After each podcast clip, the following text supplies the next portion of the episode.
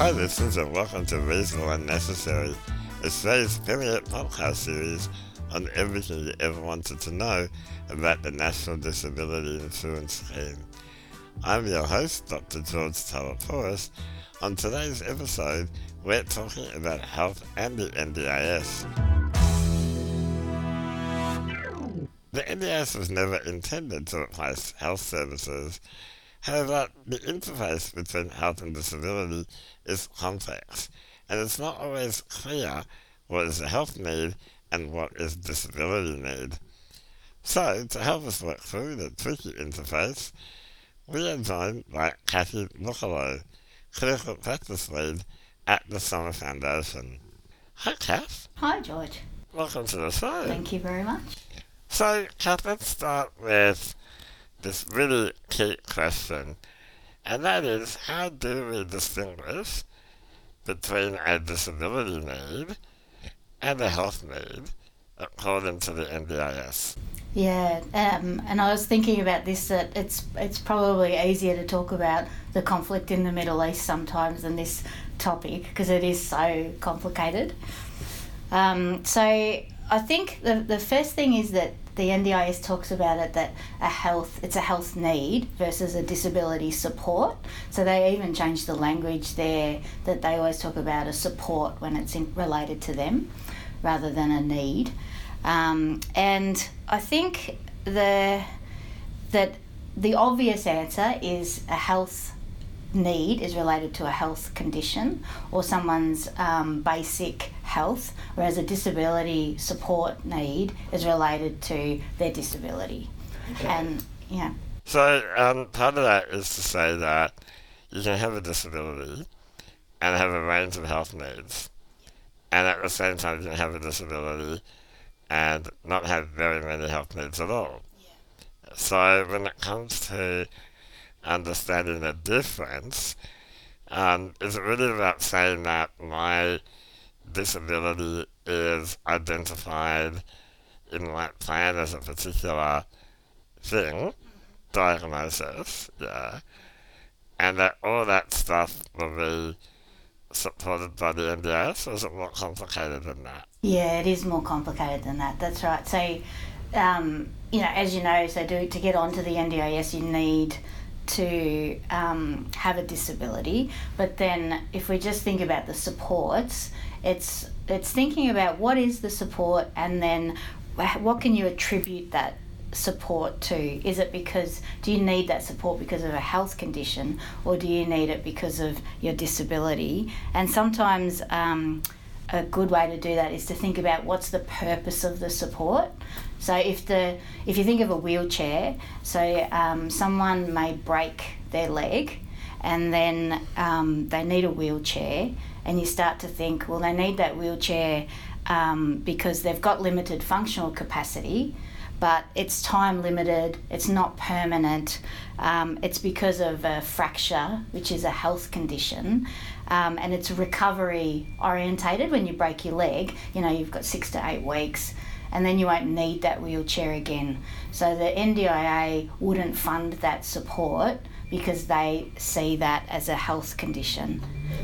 Whereas if you had, um, say, a, par- a, paralysis down one side of your body and you needed a wheelchair, then the other way you could think about it is well, that paralysis is permanent, um, it limits your capacity to, to get around in your day to day life and you need that wheelchair to live in the community and live at home, and that's going to help you do your daily living tasks, then the NDIS would fund that because it's related to that permanent functional disability. Okay, so what I'm hearing is that it's that a lot of it is related to whether or not it's ongoing. Yeah, absolutely. Okay, well, what about you know? Let me let me make it a bit more complicated. Go for it. What if I had diabetes? Yeah, I knew you were going to say that. Uh, uh, yeah, that diabetes is now, you know, something which I have lifelong. Yeah, yeah. Um, yeah, obviously there's dietary factors, but uh, essentially my diabetes does limit my ability to do certain things. Mm-hmm. Talk me through how, as a you're, let's say you're a, a very, uh, how should I say this, um, harsh NDIS bureaucrat, and I've come to you and said, I've got diabetes, it's lifelong, it impacts on my ability to function. How would you respond? And so, what, what's your support need? What do you need? You might need insulin. Yeah. Yeah, so that you're talking about the support need there. Mm-hmm. So, But I, I also need help with, um, you know, being able to um, organise my diet because, you know, like, because of my diabetes, it's quite difficult to necessarily have the energy always to cook and to look after my house. mm. so there's. Uh, do you do you think you're already a participant? Have you been, No, or you're talking about no. eligibility in the first Yeah, place? yeah. it's complicated, isn't it? Yeah, and I get confused about this, so that's why I'm. I think it's helpful to try and separate it out of. Are you talking about el- eligibility, or you're already eligible, and are you talking about now you want to support? Can we start with eligibility first? Yeah, you can give that a go. that I'm not eligible. I, I haven't been, I haven't tested my eligibility, so I'm here to test it. Okay, we will try. So, uh, the first thing um, with I think about is so you're presenting with a health condition, um, diabetes, and then if you move through, um, we've got a fabulous new resource that I'll just plug here on the Summer Foundation website um, that goes through looking at the language that we use and that health um, staff might use. So the health condition would be diabetes. And if you think about then the impairment, what is it um, that's the, you know, in really medical terms, the loss of function? So you're saying it's hard for you to do, Well, to find the energy because my diabetes, um, to yeah, do a lot of my housework, um, I'm often unwell, um, and I also need help to go to doctor's appointments. yeah. So the, the NDIS would say um, first, are all those things permanent? Um, or is the di- and is the diabetes permanent? Well, that that goes without saying. But is the impairment? So will you always? Will that fatigue always be there? Um, will whatever's stopping you from being able to do your shopping, if it if it's the fatigue, is that a permanent thing? Um, so they start there and then look at what does that fatigue related to your diabetes stop you from doing in your everyday life. So you're saying shopping is hard. And then you need the NDIA would say, is that limit? Um, so your ability, your difficulty with shopping, is it extreme? Um, or is it moderate? Probably is better. Moderate to severe in again medical terms. So if you know, and we're kind of just working through this, but uh, what I would guess is if um, it's a mild difficulty, if, if you know health are going to say this is a mild difficulty, then the NDIA wouldn't look at funding that. But if it's really impacting on your life, um, then they're more likely to. Yeah, and this goes back to the NDIS Act, doesn't it? Yes. That defines a disability as lifelong, permanent, and severe impact on daily activities. So this would be the test, wouldn't it? That's right, and that's why you, you can't like it's really simple. To, you kind of could say, well, diabetes is a health condition, so anything related to that is not the responsibility of the NDIS. It's all health, but but the NDIS is about it. It shouldn't be about um, diagnosis or labels. It's about what they say, how you participate in life um, at that level. So, um, your daily activities, community, your ability to, you know, the worst social and economic participation. It's at that that end of the spectrum, not at the health impairment end. So it shouldn't really matter what your condition or disability is. Okay, so there's not a magical list of, of impairments or conditions. There's no list that says this is a disability or this is a health condition. Um, no, there's a list. uh, So again, this is where we've got to be clear. So we're talking about eligibility. Yeah. There's a list of conditions that mean um, they've said if you're um, the condition that you've got is on this list, we think your participation is affected enough that you're eligible for the NDIS. Um, so some examples are cerebral palsy, um, intellectual disability, spinal cord injury, but all at high, you know, moderate to severe levels is, is the way they term it.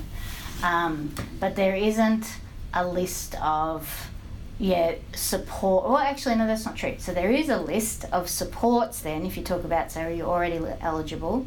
Um, there's the COAG principles, so people can Google that, COAG principles NDIS, where they go through saying these are the types of supports that the NDIS is responsible for funding, and these are the types of supports that health's responsible for funding.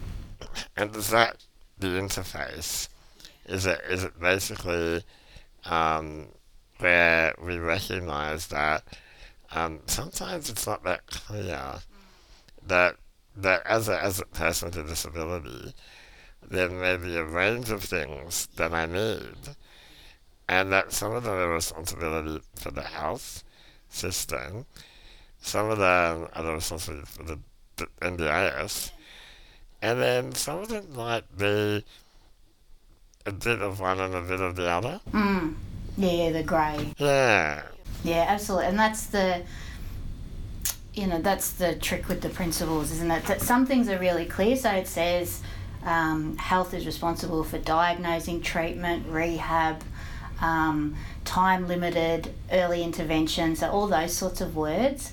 And the NDIS is responsible for maintenance, um, small incremental gains, um, things that are related to your day to day activities. So it, but it's all the stuff in the middle, isn't it? That's sort of, you know, when you're talking um, uh, oxygen pulse, pulse meters or whatever they're called, and some of the stuff that's some of the decisions that have gone through to the AAT, the Administrative Appeals Tribunal, about this interface are really interesting to look at. Yeah, and the pulse oximeter uh, That's the word. um, case was interesting Yeah. because um, it came back as saying that that person, um, yes, um, may have needed that because of their disability, but it was the responsibility of the health system to respond. So I, I think that does um, help.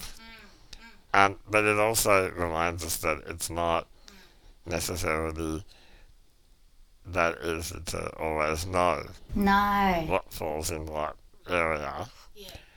Um, I know that the NDIS tend to use terms like maintenance supports as being within their domain, and that for health, it's things like diagnosis and treatment.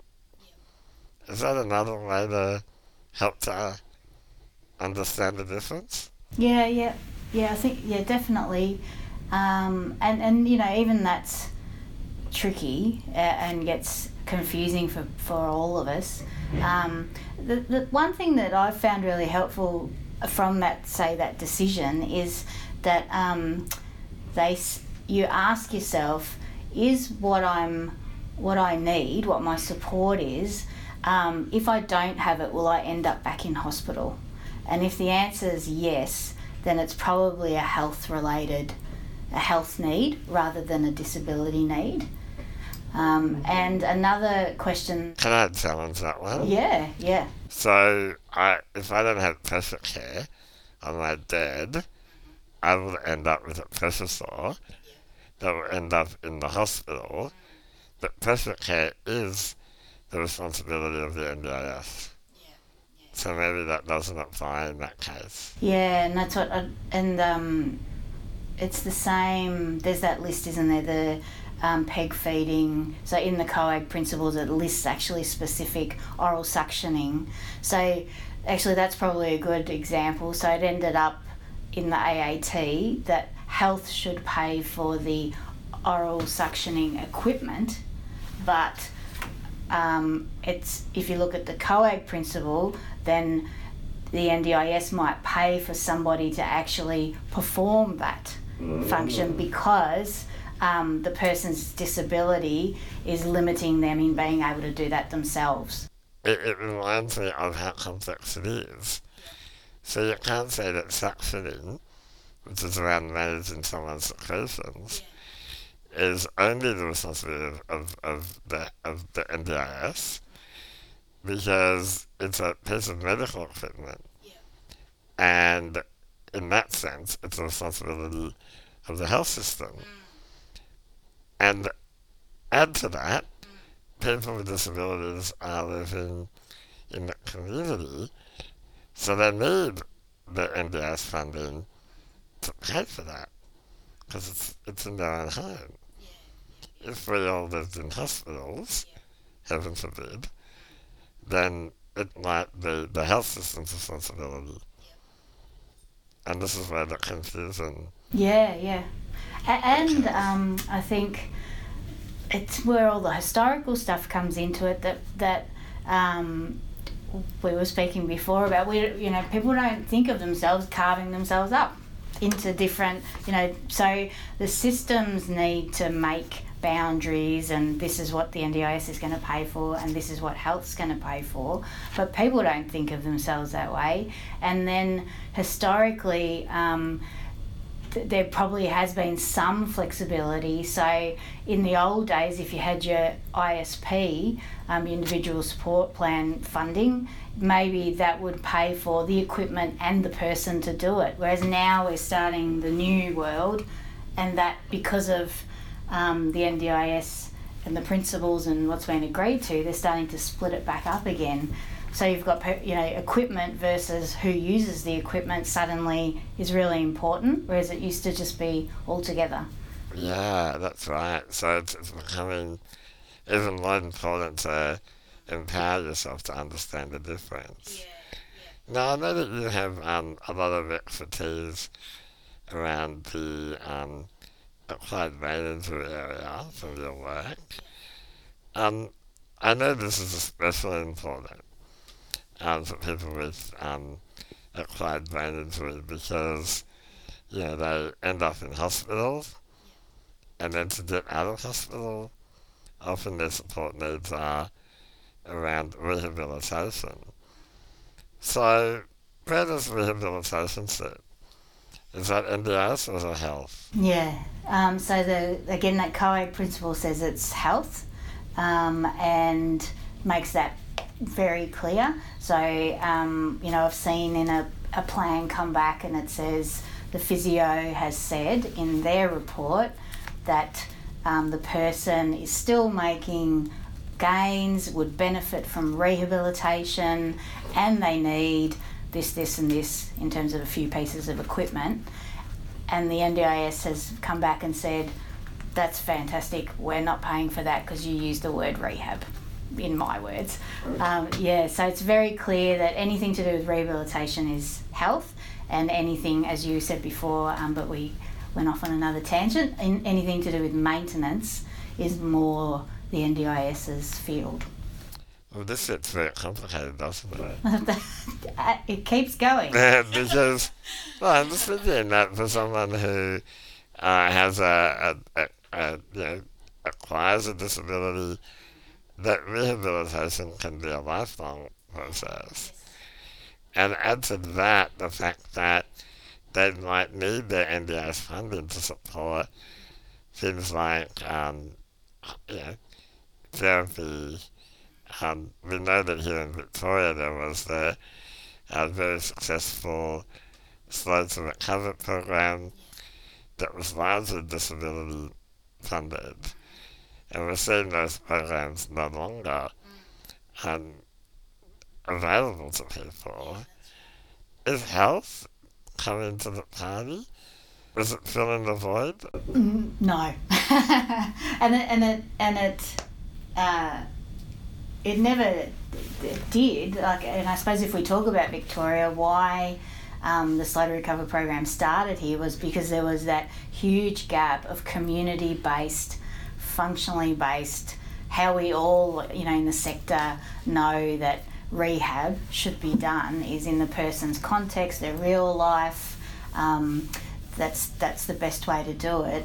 And there was a real gap there. So then the Slow to Recover program um, worked beautifully to fill that gap, so people could leave hospital, go home, but keep having rehab. Um, and you're right, we would. So the to me, um, the, that's this split between the NDIS and health in terms of rehab is is really sad in lots of ways because it's going back towards that medical model that we all fought for so many years to get rid of. So the medical model said you had your injury, you had your ABI, and then um, if you imagine a graph, it goes up really steeply as you quickly recover, and that's where all your therapy is. And then you get to the two year mark, and suddenly it all plateaus um, on the graph. And, and the thinking was, well, whatever you're at at two years, that's as good as you're going to get. And so a whole bunch of us um, here and around the world really said, we just don't think that that's true, and rehab doesn't stop at two years. That's a that's an old medical model, um, and so now when I look at the principles and um, and I and I get that there has to be some kind of way to um, manage the funding, and so there have to be some kind of barriers or, but it it does really not sit very well with all of us thinking that rehab goes for years and years and years and years. So it's, but but I would say definitely don't write that when you're trying to get NDIS to fund.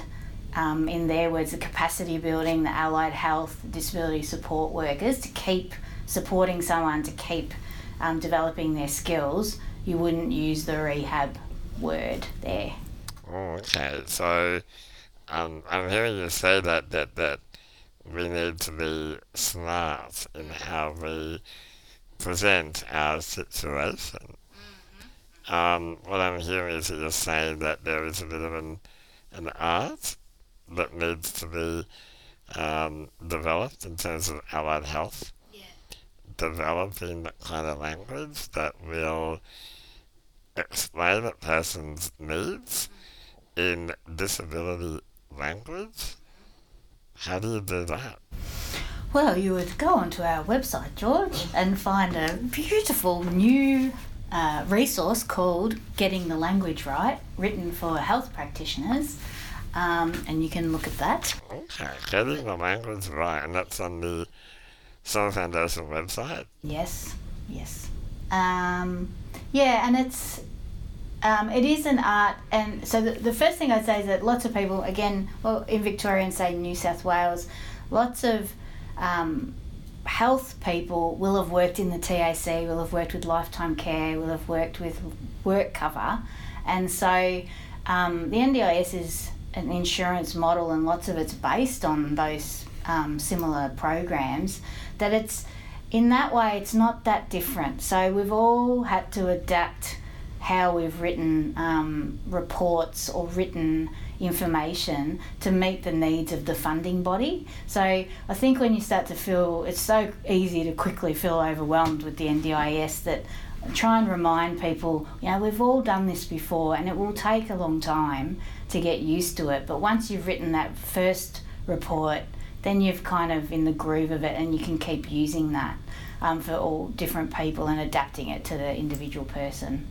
So the common language um, art, you're right, is about we need health uh, to keep being really great at describing the health condition because that's what we're good at and really great at describing the impairment but you need to pop in the word permanent because that's to meet the legislation to be eligible. And then we all have to get much better i think at talking about how that impairment affects somebody's day to day life, and even more importantly, how does that permanent impairment, say a memory problem, affect how that person is as a dad with their family, with their friends, getting a job in their real life, because mm. that's what's most important. Yeah, and listen to you reminds me a lot of the uh, social model and medical model divide in that um, for a long time the medical model was really uh, at the forefront in people with disabilities' lives and saying, you know, what's wrong with you, what kind, you know, what is it that you're, is wrong with your body, and very focused on the body. The social model was far more interested in the environment or the way you face um, barriers in terms of the environment. So it seems like maybe some allied health professionals could benefit from thinking more under the social model and consider environmental and and social factors. Yeah, yeah, I think that's exactly right. And I'd say it's kind we've got to do it all because you can't also um, like your diabetes, um, the example you were saying before is a great example. So if you just put in, um, I have trouble, um, I feel really tired and I've got lots of fatigue, and I, that means I have difficulty going shopping. You couldn't just write that, could you? You have to write, which is because of a permanent impairment that I've got, which severely limits my capacity because of how the, the legislation's written for the NDIS. So you can't just, the broken leg is another example. You can't, the broken leg is incre- you know, very um, difficult and it does mean you've got difficulty day to day if you need to use a wheelchair or crutches, but it's not a permanent thing. And so that's what the NDIS is all about. I'm thinking in terms of the um, allied health people who are listening, they're obviously going to go to the Summer Foundation website. They really are. Right away and download these. And, and really have some amazing resources, not just around the um, the language of health, but there are other ones as well. And what are the other ones that people can look at? I happen to have them here, George. Um, so the one that's really relevant is getting ready for NDIS planning. Um, and you mentioned planning earlier. So this is a great uh, new resource um, part of our DHHS project. And why it's really relevant is that it's a booklet where you look at what are my health needs, um, what's okay at the moment about in relation to those needs, what could be better, and then you, you go through all your different support needs so self care, health and well being, um, just having a little look, house and home, all the different areas of your life. You think about what do I need, what's good at the moment, what could be better, and then it helps you say, well, that's probably sounding like a support need that the NDIS might be able to fund, or that's sounding more like a health need that health will need to fund. So you can take this booklet into your planning meeting having thought about all those things. Absolutely. Well, thank you, Kath. I any final words of wisdom or bits of advice for our listeners apart from going to the website, summerfoundation.org.au and clicking on resources? Is there anything else you'd recommend? Um, I think it's just thinking about the support that you need and asking yourself uh, a bunch of questions which might be things like what does this having the support mean you can do in your everyday life?